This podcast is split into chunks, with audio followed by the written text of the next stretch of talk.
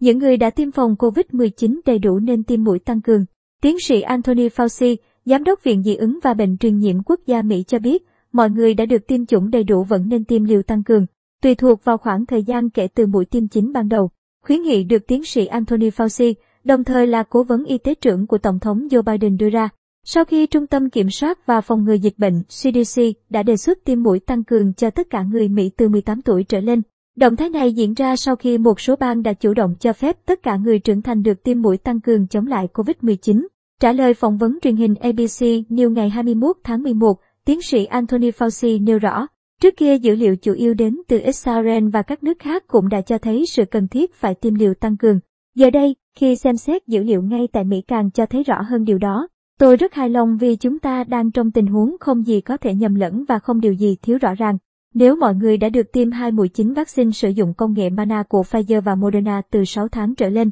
hoặc vaccine của Johnson và Johnson từ 2 tháng trở lên, cần được tiêm liều tăng cường. Chúng tôi hy vọng mọi người đến các địa điểm tiêm chủng và sử dụng công cụ rất quan trọng này để tối đa hóa khả năng được bảo vệ của mình, tiến sĩ Anthony Fauci cho biết. Tiến sĩ Anthony Fauci cũng cho biết, hiện chưa có gì rõ ràng về việc có cần tiêm mũi nhắc lại vaccine ngừa COVID-19 hàng năm hay không. Với vai trò là nhà miễn dịch học và chuyên gia hàng đầu về bệnh truyền nhiễm của Mỹ, tiến sĩ Anthony Fauci hy vọng Mũi tiêm tăng cường sẽ giúp gia tăng phản ứng miễn dịch và kéo theo đó là độ bền của vaccine sẽ lâu hơn. Nhưng nếu điều đó không xảy ra, cơ quan quản lý y tế của Mỹ sẽ phải thực thi hành động tương ứng. Mới đây, Tổng Giám đốc điều hành công ty Pfizer, ông Albert Bourla cho rằng có khả năng cao là cần phải tiêm mũi nhắc lại vaccine ngừa COVID-19 hàng năm